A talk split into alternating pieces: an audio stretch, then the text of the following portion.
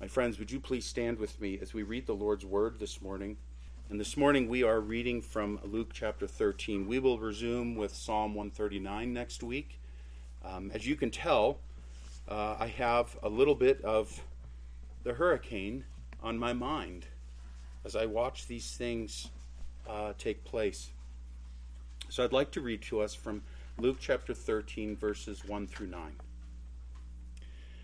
Now, on the same occasion, there were some present who reported to him about the Galileans whose blood Pilate had mixed with their sacrifices. And Jesus said to them, Do you suppose that these Galileans were greater sinners than all of the Galileans because they suffered this fate? I tell you, no, but unless you repent, you will all likewise perish. Or do you suppose that those eighteen on whom the tower in Siloam fell and killed them were worse culprits? Than all the men who live in Jerusalem? I tell you, no. But unless you repent, you will all likewise perish. And he began telling this parable. A man had a fig tree which had been planted in his vineyard, and he came looking for fruit on it, and it did not, and did not find any. And he said to the vineyard keeper, Behold, for three years I have come looking for fruit on this fig tree without finding any. Cut it down. Why does it even use up the ground? And he answered and said to him, Let it alone, sir, for this year too, until I dig around it and put in fertilizer. And if it bears fruit next year, fine. But if not, cut it down. This is the Lord's word. Would you please be seated, friends?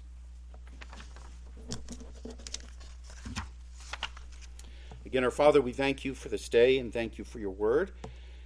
And I pray that your blessing be upon this servant and upon these your people. And we pray that you would give us um, our daily bread, that you would provide for us now that which is necessary to do the work you've called us to that of preaching your word and that of hearing your word and receiving it and wrestling with it. Father, we know that we are engaged in such a, a tremendous spiritual battle, but we don't see we don't see, Father, with our eyes the unseen. And so we are inclined to think that there is no spiritual battle. But wayward thoughts and anxious thoughts and bitter thoughts and angry thoughts uh, assail us. Sleep comes to us even though we slept. Um, easily distracted by all the events of this world around us so that we do not hear. The gospel seed goes out and the birds of the air pick it up. Satan steals it away. Father, would you please come and be present with us now by your Spirit? Would you please give us ears to hear? And again, O Lord, I ask that you would cause the kingdom of Satan great injury. And I ask all of this now in Jesus' name. Amen. My friends, are you ready to be taken in death? Are you ready to stand before Him who created you? Um, I, I, watched the hurricane with fascination in between our presbytery meeting. I'd go back into my room at night and I'd turn on uh, weather, and they, that's all they were talking about was weather. We, living in southern Florida the way we did, we also went through a year of so many hurricanes, in fact, threatened southern Florida that year. They, they ran out of English letters and they started to go into the Greek alphabet. That's how many we had. We spent six months with hurricane shutters up in our house. It was like living in a cave uh, for those six months. So I take I take hurricanes uh, to heart, and it, and it brings back. And we only went through a mild hurricane, a couple of them, Katrina and Wilma, uh, when they hit southern Florida. And I remember the destruction from these things. And here, Hurricane Ian was just a monster. Uh, we only experienced uh, a category two just at the precipice of a category three, 110 mile an hour sustained winds. Here, this category five hurricane had sustained winds of 157 miles per hour or higher, and it caused, and you've seen the pictures, I'm sure, catastrophic damage, especially the Fort Myers area where it hit. One uh, Alterman said that roughly 90% of the Fort Myers beach is gone. 90%. Uh, we saw houses being washed down streets. We saw some pictures of palm trees standing and blowing like this, and water was up to the fronds uh, of those palm trees. And you can't imagine the sheer amount of water and strength and wind. Millions of people were without electricity. I understand that that's now down to just about uh, 900,000. 42,000 linemen are working trying to restore power. They said it could be months before some places get power back. I'd estimate that there's somewhere between hundreds or thousands of people now without homes, and the death toll continues to rise. Uh, it was, as of this morning, 50, um, 50 people. Certainly, it'll become more. These amount of people have lost their lives.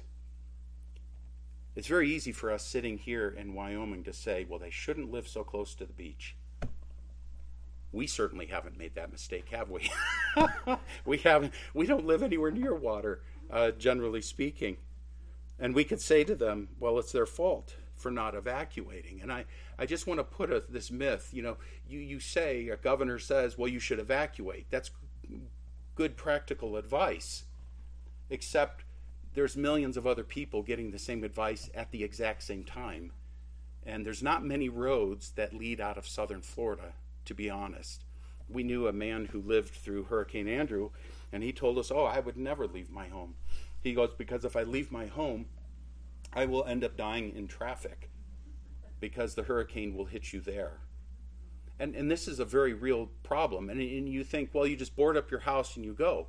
But when you're contending with millions of people, you go to a Home Depot, you know the storm is, is barreling down on you. You go to buy your, um, uh, your plywood, and there's 100 and 150 people standing ahead of you. And you get up there and they say, Sorry, we're out of plywood. And now you got to go find it. And then there's the thought if I do get my house boarded up and I can fight the traffic, my house is going to be looted while I'm gone and everything that I've worked for will be taken away from me. So it's not it's not quite uh, as easy as it sounds. And so you get out and you go, and I knew a family like this who left because of one hurricane coming, and they went to a town upstate, and that the, the storm took a, a turn nobody expected, and it came through and it hit them upstate, and it missed them downstate. So it's really a very difficult thing. You can't do enough to protect your homes. And, and, and all of the preparations you make, you, you can't begin to make the proper preparations. Let me ask you was there any preparations made on the part of the 50 or so people in regard to their souls? And so when there's a national catastrophe like this, um, what, what strikes me is that it's always a, a wonderful reminder. You know, this is what funerals are supposed to do. This is what funerals are supposed to do. It's supposed they're not for the dead people. They're for the people living, that they will be reminded that a day of dying, a death, is coming to every one of us. It would be a mistake to watch the news and to hear about these hurricanes and to say, hmm, that's just too bad for them. The question is, are you prepared for the next disaster? Mind you, we live on the southern side of the world's largest volcano. Just saying. Um, we're not. Um, we're not. You look surprised. Yes, Yellowstone is a giant volcano, in case you didn't know, right? And it's one of the biggest in the world, if not the biggest. Storms, uh, wars, uh, the, th- the whole thing between Russia and Ukraine, mass shootings, these are all terrible events and we live in a fallen world, a world under judgment. And are you surprised when I tell, tell you or told you that God is the one who sends the storm? Are you surprised by that? Are you surprised to hear that it is God who withdraws grace from a people? Professor in seminary said that. When you see burglar bars going up on windows, that's an indication that God is withdrawing his grace from a people. When you see crime, when you hear about the shootings, the stabbings, and watch the videos of beatings in subway systems, um, we are being reminded that the grace of the Lord is being withdrawn from a people. Where can you go to avoid these hardships? Apparently, there is no safe place, there is no place, no time where you are exempt from the possibility of death. It comes at the appointed time. Psalm 139 16. The days ordained for me. The Lord knows all of these things. No one knows when this time will be. Some of you may live another 50 or 60 years, and others may not see another Sunday. And we are reminded of this even by our brother Joshua, who took a fall this week. And I truly, I'm praising the Lord when you hear about the details, and I'll let them tell you. We should praise the Lord that our brother Joshua was spared. Because that can happen to any one of us in an instant, in the blink of an eye. We were driving along, Al drove uh, beautifully. Um, of course, but as we're talking, he says, You know, it's amazing how quick our lives could end. It could be you drop a candy wrapper, which he didn't. He was very responsible. But you could drop a, and you could turn, you could look at something and just inadvertently turn the wheel into oncoming traffic. And your life can end this quick. Are you prepared? Are you prepared for such a thing? Are you ready to be taken in death? Um, I want us to consider, first of all, the days in which we are living. I want to read to us in Luke chapter 12, verses 54 and following. Listen to what is written. And he was also saying to the crowds, When you see a cloud rising in the west, immediately you say, A shower is coming, and so it turns out. And when you see a south wind blowing, you say, It will be a hot day, and it turns out that way. You hypocrites, you know how to analyze the appearance of the earth and the sky, but why do you not analyze this present time?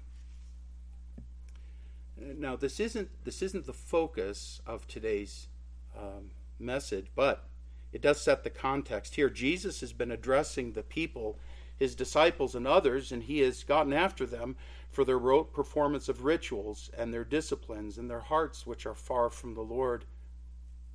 And they need to be ready. They need to be ready for what is to come.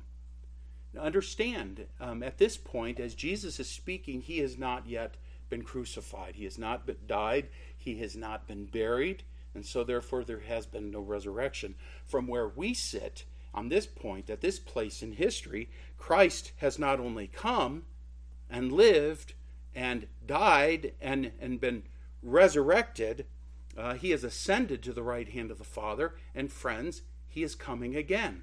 We are between his ascension and the day of judgment. That's where we sit in history. The question is, where are we in relation to this? He has rebuked them, these people, as being hypocrites because they know the weather. They look at the natural world around them and they make appropriate preparations for the world around them, but they don't analyze the present time and do not make the appropriate preparations.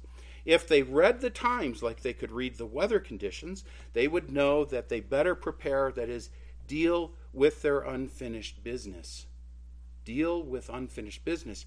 Um, uh, Luke 12, here, verses 57 through 59, Jesus says, And why do you not even on your own initiative judge what is right? For while you are going, uh, you are going with your opponent to appear before the magistrate on your way, there make an effort to settle with him so that he may not drag you before the judge, and the judge turn you over to the officer, and the officer throw you into prison. I say to you, you will not get out of there until you have paid the very last cent. I remember as a uh, as a, a, little boy, uh, we would slug each other pretty good. Don't do this at home. Don't do these things. But we would. We would. We would. And I have two younger brothers, an older brother, older sisters. Uh, we would end up slugging each other. And the threat inevitably came I'm going to tell dad. That is the worst thing. I mean, you could tolerate, I'm going to tell mom, and you say, I'll get off easy. You tell your dad, you're not getting off so easy. And I remember that being threatened. I'm going to go tell dad. And it would be the worst thing in the world to tell your dad. And so quickly, as soon as you heard those words, you would say, I'm sorry, or here, you can have this, or, or here, hit me. Let's just make it even. Let's just tit for tat. We can settle this out of court. Um, But the last thing you want is you want to have it go to your father. You knew that if it reached the high court of your father, there would be punishment. Deal with your issues before you stand before the Lord. Now's the time for you to deal with your sin before the day you die. Because, friends, after you die, contrary to the Roman Catholic Church, there is no second chance, there is no purgatory, there is no getting out of hell. That's it. Now's the day. It is appointed unto man to die once, and after this comes what? Comes the judgment. Comes the judgment. Jesus was talking to the Jews. No amount of tradition or self discipline would prepare them to be able to stand before a holy God. My friends, a day of judgment is coming on this world. Do you not see what is happening to us in this world? It's time to wake up. The world is growing increasingly dark. The light has faded. The Christian faith is being frowned upon more and more. Um, he is withdrawing his grace. Burglar bars are going up. Murder is on the rise. I mean, incredible amounts of murder. I understand that in Philadelphia this year they've already exceeded 400 people, and the year's uh, not out yet. Murders. That's not counting Chicago or New York or Los Angeles or San Francisco, Atlanta. It's not counting any of those. Murder is on the rise. The Lord is bringing his judgment on the world soon. We, we will all stand before the Lord and we'll all give an account of our lives for every deed and every careless word that we've spoken. Many people have died in these past months. They died. And they thought that they might have one more day, that they would see at least one more Christmas time, and they are no longer here. That's what we're dealing with. So, this is the context that is leading up to Luke chapter 13. It is a context of judgment. And we read in verse 1 Now, on the same occasion, now on the same occasion, there were some present who reported to him about the Galileans whose blood Pilate had mixed with their sacrifices. There is much conjecture on this point. Why did they tell Jesus about this? He's just talked about the judgment that is coming, he's just talked about what is to come upon people. Why would they bring this up? Again, there's much uh, conjecture about this, but I believe there is, in light of our Lord's warnings to them, one reason primarily why they did tell him. They did not believe that Jesus, when he spoke of judgment, that he was speaking to them about them his words couldn't uh, apply to us, couldn't possibly apply to us. Therefore, they come forward to Jesus at this time and they give what they thought was a great example of all that he was just talking about. Was their example about Pilate mixing the blood of the Galileans with their sacrifice an appropriate one? Was it a fitting one, a fitting example of all that Jesus had just talked about? Yeah, Jesus, you said, Beware, you know, we could see the weather and we judge the weather, but we don't discern the times, just like those Galileans. They didn't think about whether they should go ahead and offer sacrifices with Pilate watching. That was dumb. It could never possibly affect us. We don't build houses near beaches. We don't put ourselves in harm's way. Why isn't their example a fitting one? Why does Jesus warn them? It is because, I believe, friends, that they diverted attention away from themselves to those who were suffering and thought and, and acted as if it could never possibly come to us. Why is this passage here, and consequently, why is it for 2,000 years the church has been warned through this passage. You see, friends, it's always easier and more desirable to talk about another's faults and liabilities than it is to, to examine ourselves. Friends, many suppose they are better off than they really are.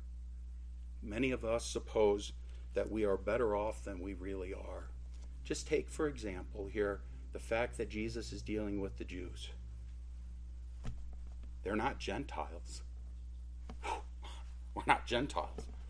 We're circumcised. We're holy. We do we eat food that's ceremonially clean, right? We have the smartest and the brightest children.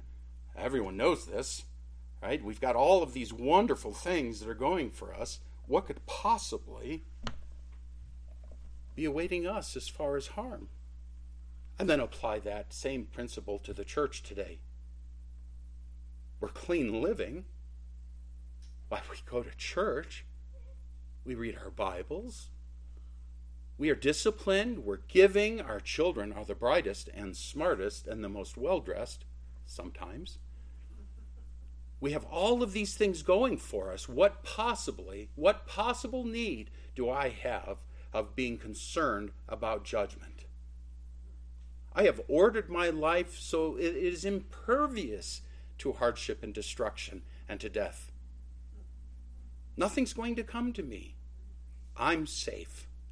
And so this mindset, this mindset, again, some present uh, who reported to him about the Galileans whose blood Pilate had mingled with their sacrifices. We're informed of, of Pilate. Here, here he is the governor of Judea under Emperor uh, Tiberius. Of his dealings with the Galileans, there is no other record in historic uh, documents regarding this event. Pilate, we know, was cruel. He used to preside during their feasts. And why certain Galileans were bludgeoned while offering sacrifices so as to have their own blood offered on the altar as well, we do not know. There's, there's no mention of this. However, it is not important as to why Pilate did it, as the point that is being brought up is not about Pilate's cruelty, but to point out the supposed wickedness of these certain Galileans. People don't just suffer like this for no reason, Jesus. This is an example of what we're talking about. You see? It wasn't an uncommon way of thinking. In the Jewish mindset, great tragedy is the result of great sin. Two brief examples. There is uh, Job. Eliphaz the Temanite says this Remember now, whoever perished being innocent. Where were the upright destroyed? According to what I have seen, those who plow iniquity, and those who sow trouble harvest it. By the breath of God they perish, and by the blast of his anger they come to an end. You see, that was the Jewish mindset. That was the mindset of, of these people. Even in, in, John 2, in John 9, verse 2, the disciples ask, Rabbi, who sinned? This man or his parents, that he would be born blind? By Jesus' answer to them, we know what they were getting at. Sinners die a sinner's death. Judgment comes upon the wicked. Implicitly, uh, they are stating that the Galileans died horribly because they must have been horrible sinners. Not so much, perhaps, with Hurricane Ian that just destroyed southern Florida. But do you recall Hurricane Katrina and that it hit New Orleans and it hit the week that they were supposed to celebrate gay and lesbian pride week or month or something like this. And I think people went, ooh, New Orleans. I mean, I don't know about Fort Myers or Sanibel or Bonita Springs. I don't know about those places, but New Orleans? Come on. They're bad sinners. And so they they deserved exactly what they got. They deserved it. This is the mindset. Um, they died horribly because they must have been horrible sinners. But we don't have to worry about that sort of thing, Jesus, because on the relative scale of things, we are good and not horrible sinners. Do you ever think to yourself, think of yourself that way? I'm so glad that I'm not like that tax collector. I'm so glad that I fast twice a week and I tithe of all that I get, and I'm very diligent and very faithful in my church attendance. And please be faithful in your church attendance. But don't place your confidence in church attendance as though it's somehow meritorious before the Lord. My friends, why is it that good people, I use that in those air quotes, why is it that good people of the world never think there is anything to fear? Because, first of all, they don't see how truly good they aren't. and secondly, because they don't, like Isaiah, come to see who God truly is. You see, when we fail to know who the Lord is, we'll always be delusional about ourselves.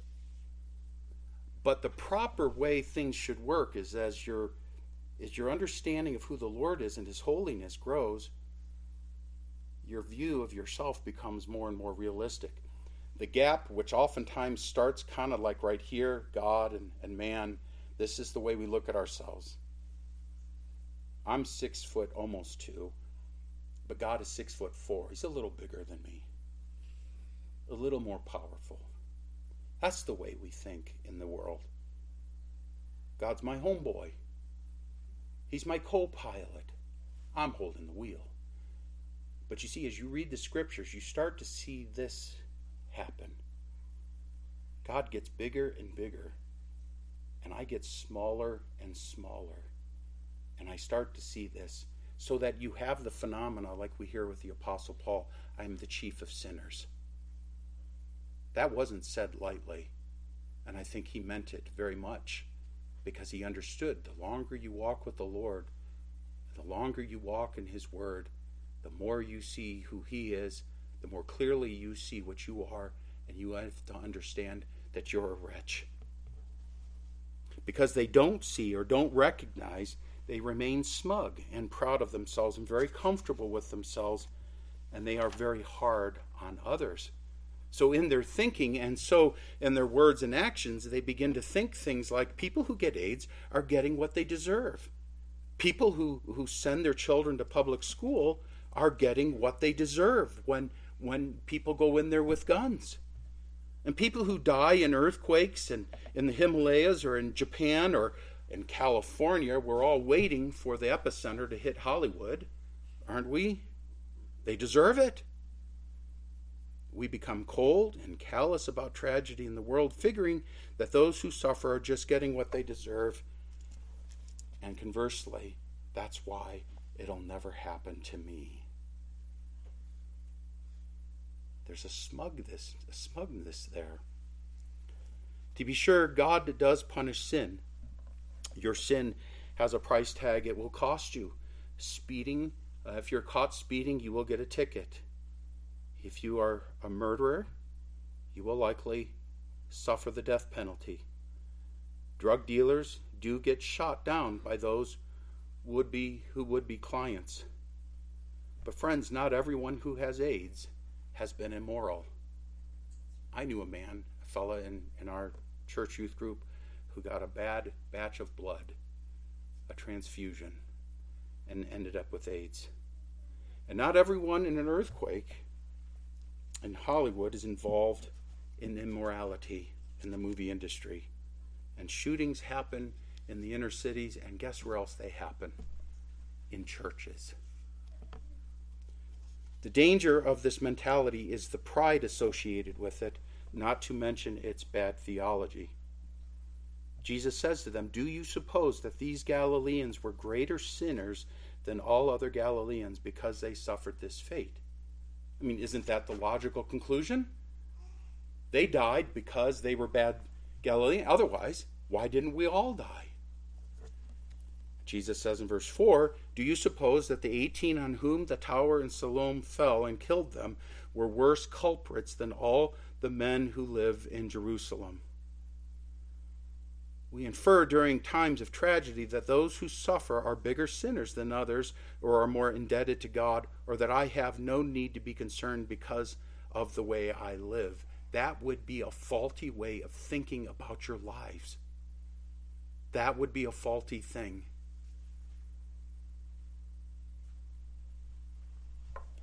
Jesus gives these words Do you suppose these Galileans were greater sinners? And again, were the 18 upon whom the tower in Siloam fell worse culprits than all the men in Jerusalem? The answer, friends, plainly is no. They were not worse sinners. Were the people in, in New Orleans worse sinners than the people in Lander? The people down in Fort Myers Beach worse sinners than the people in Wyoming? The answer is no. They are not worse sinners than us. They were not greater sinners, but just the same as you and me. All are sinners. To be a sinner is to be one who misses the mark, who doesn't keep the word of God. We talked about this um, when we read uh, the Ten Commandments. Right? We all want to say, and this was the, the big hot button in the Sermon on the Mount as Jesus took the law and he did something with the law that they had never thought about doing. He drove it to their hearts so that he says, you, you, you, you boast about the fact that you've never murdered anyone. And he says, I tell you, if you look or if you hate someone in your heart, guess what you're guilty of? Murder. You say, Well, I've never committed adultery. And Jesus says, I tell you, when you look at a woman with lust in your heart, you have committed adultery.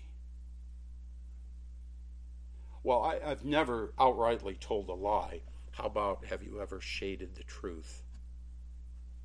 Just tweaked it enough to make it sound acceptable and to get by and to create a false narrative.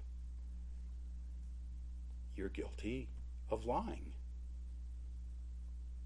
You see, so if we took the law and everything it commands and everything it forbids, and then we apply it to this side or that, we end up saying, Who can stand in the presence of the Lord? Every one of us has violated the law of the Lord. We, we've sinned. We've missed the mark. We have fallen short of the glory of God. We have defiled His holiness. We have made a mockery of who He is. And yet we have the gall to stand there and say, But I'm not as bad as that guy over there. You see what a smugness and what a falsity that would be, what a deception that would be, that you would say to yourself, I, am not as bad, I'm not as needy as, say, other people are. Were they worse culprits, worse debtors, one who was indebted to God? Again, are we better than they? Are we worse than they? Nope, we're just the same as everyone else. The point is, there is no such thing as big sinners and little sinners. There is no such thing as mortal sins and venial sins. All sin deserves death. All sin brings about a judgment. James says in James 2, verse 10 For whoever keeps the whole law and yet stumbles in one point, he has become guilty of all. And Mark 7, if you want to turn over there with me. Otherwise, just listen. Mark chapter 7, verses 20 through 23. We read this. And he was saying, That which proceeds out of the man, that is what defiles the man. For from within, out of the heart of men, proceed evil thoughts, fornications, thefts, murders, adulteries, deeds of coveting and wickedness, as well as deceit, sensuality, envy, slander, pride, and foolishness. All these evil things proceed from within and defile the man. Now, you see, as I read that, I go, man, I'm adulteries and and uh, coveting and sensuality. But you get to pride and you go, oh, that's not so bad. Nobody sees, nobody can see that one as much. And how many of us, proud Americans and proud Wyomingians, will not take instruction from the word of the Lord, and yet we would still say, I'm good. You're not. It's not acceptable. It's American exceptionalism. I'm sorry. It's called being stiff necked. It's called being, uh, you know, it's called being just uh, bullish and, and being a donkey, stubborn. But we put a, a better spin on that. Pride, even pride, my friends, even pride is a damnable sin. Backroom politics, lust filled looks and fairy tales, envy at the success of others, a secret rejoicing in the demise of another. And would we say, I'm good? You're not good. And that's part of the good news is you're not good. And if you think you are good, you understand you will never be prepared. you will never be prepared. The presupposition of these people that some were somehow more deserving of their tragic punishment and others weren't was unfounded, because before the face of God there is none who are righteous. You really are not, and I am not good. And the supposition that judgment only hits the wicked is a false notion. Again, because we are all fallen and sinful. My friends, the sinner does not escape the judgment of God, does not escape destruction. Jesus answers two times, and he says it quite emphatically in verse 3 and 5. Notice what he says I tell you no, but unless you repent, you will all likewise perish. Again, verse 5 I tell you no, but unless you repent, you will all likewise perish. He points out that what people believe, that good people go to heaven, this myth, and bad people go to hell, truly is a myth. It's a myth because there is none who are righteous, there are none who are good, there are none who seek after God all people are bad. And you see, now on this point, you say to yourself, well, look at me, look at me, I'm not, I'm different than other people. I'm not in the same category. But friends, when we do this, we are comparing ourselves with other people. And that's never a good place to be, comparing yourself with other people. Who are we supposed to compare ourselves against? Against the Lord. That's why the law is such an important thing to us because it shows us what God requires of us. I can go all day long and find people that I'm better than in the eyes of the world. But I don't stand before them on Judgment Day, do I? Nor will you. But we will stand before the Lord. We all deserve to perish. That is, to be destroyed in hell forever to go away into eternal punishment. Again, the common misconception that all men deserve heaven until they make themselves um, unacceptable for heaven. We think that way, I think. Everyone goes to heaven, isn't it? That's what we're told on television.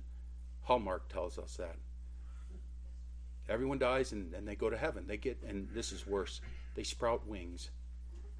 They become angels. No, that's not what the Bible says. All men deserve hell. No man goes to heaven apart from the grace of God.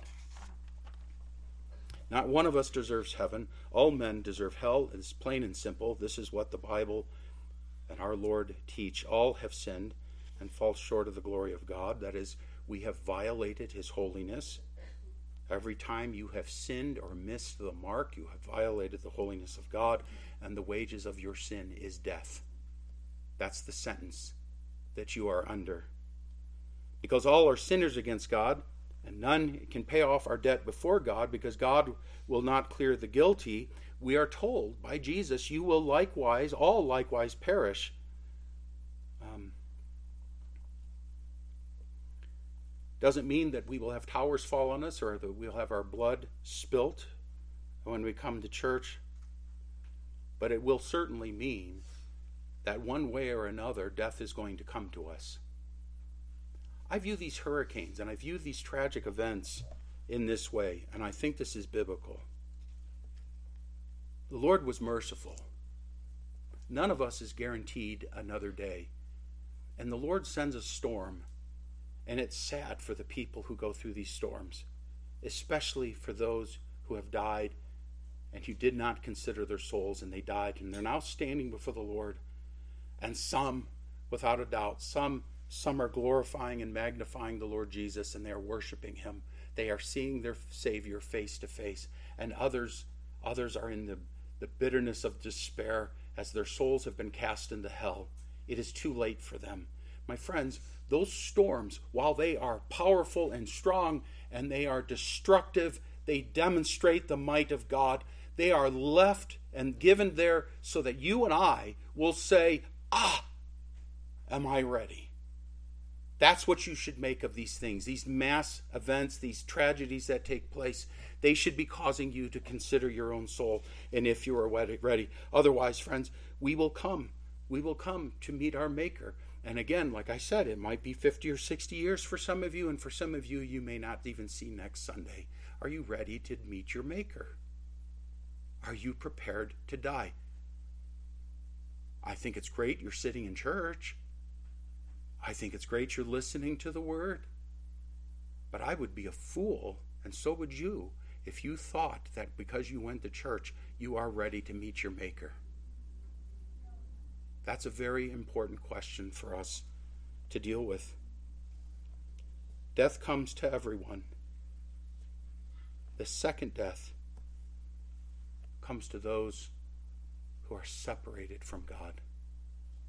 And those in Jesus Christ will never taste the second death. There is hope for us. There is one way to stay the fires of hell and escape the wrath of God against the sinner. And Jesus says it again twice. He says, Unless you repent, unless you repent. The person who repents will not undergo God's wrath. Let's talk about this word repentance for just a moment.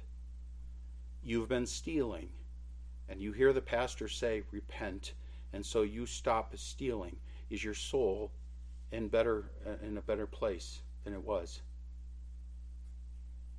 To repent means to change your mind, to have a change of heart, the change of the will, a change of the direction. It is to pass from darkness into light, from being a slave to sin to being a slave of righteousness. It is what we call conversion.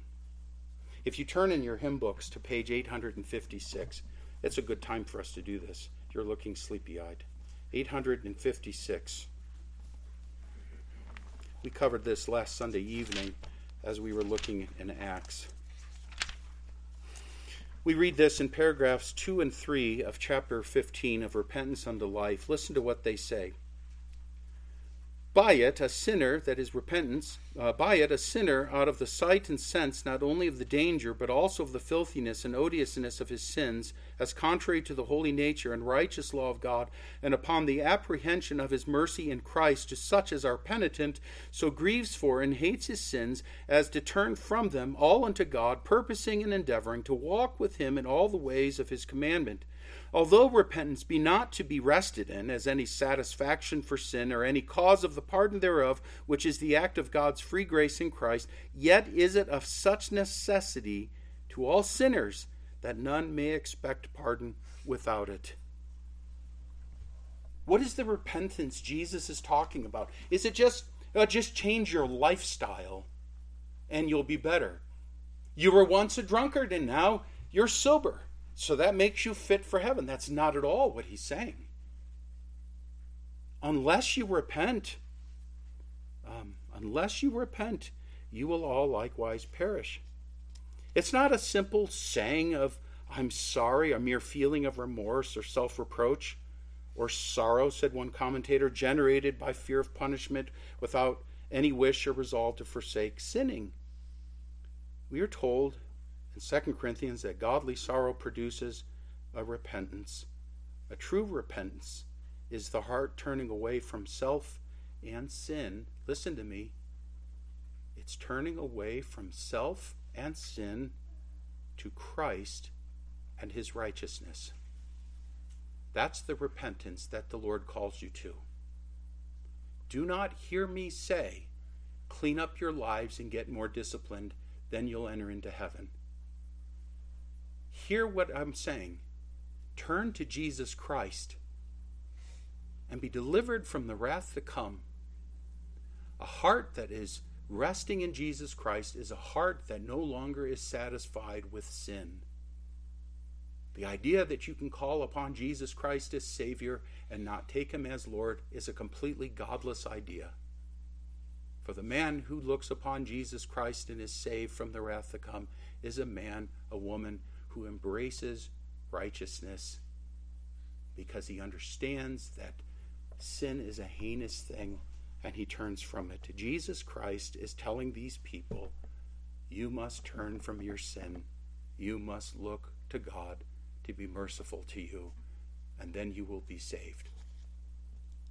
You can't just change your life and say, There, I'm good. Everything's squared away. Now I can go on with my life. It's a change. And you understand why I'm preaching this to you is because the church is full of this mindset that I just live a clean moral life and now I'm a good citizen and I'm fit for heaven. When I'm telling you there's a lot of good moral people who just got smacked by a hurricane and today they're in hell. Are you prepared to die?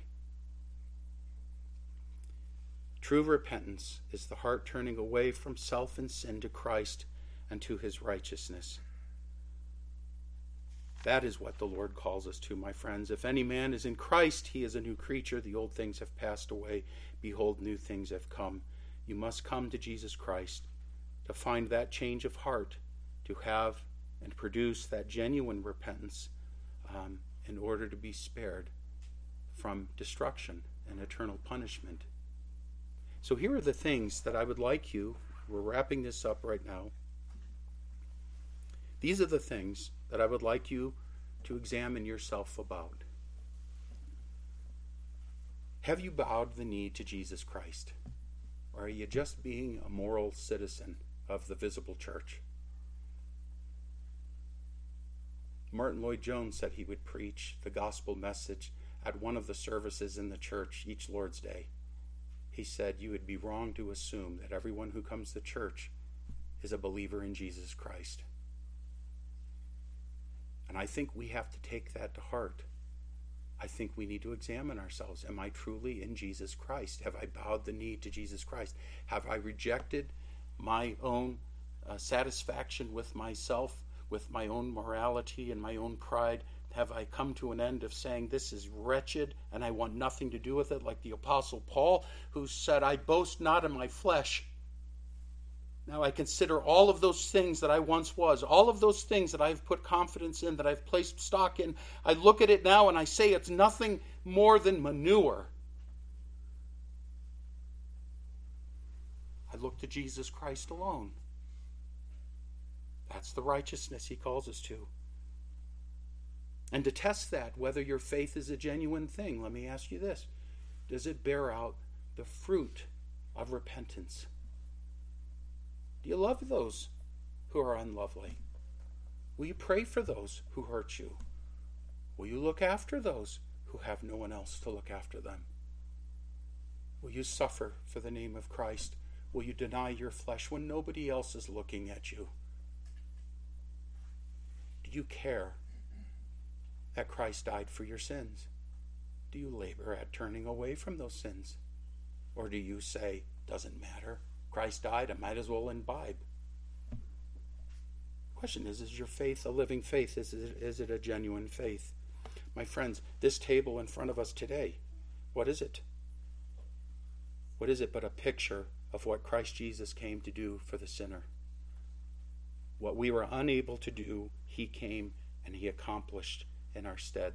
The eternal Son of God entered into human flesh and died. And now he is coming again and this, this is our confession. Not me, but you, Lord. You have sustained me. You are the one who carries me into heaven. Is this your boast? Is this your hope? Even if death comes to you, what does the scripture say? Nothing will separate us from the love of God in Christ. Not even a hurricane, not a shooting, not a stabbing, nothing will separate us from the love of God in Christ. That's our hope. That's how we prepare.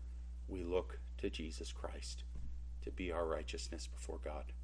Let's pray. We thank you, Father, again for your word and pray that your blessing will be upon it. And I pray that you would cause your people, these people, to sit and listen to your word and to take to heart the instruction that is given to us in this passage of Scripture knowing, Lord, that we are not better than those who suffered what they did, but we are just the same. We pray that you would keep us from smugness and self righteousness. And we pray, O oh Lord, that we would embrace the Lord Jesus while we may still, knowing that a day of judgment is coming on this world, that Christ himself will descend on the clouds, and he will, with his angels, bring about fire and destruction on this earth, such as has never been seen and we will all be standing before your throne and we will give account For whether we have clung to the Lord Jesus or whether we have stuck to ourselves and in our stubborn pride said, I am good enough, we, oh Lord, know that none is good enough. So grant, Lord, that we, in your grace, would turn from our sins and to embrace the Lord Jesus today. I do ask this humbly in his name. Amen.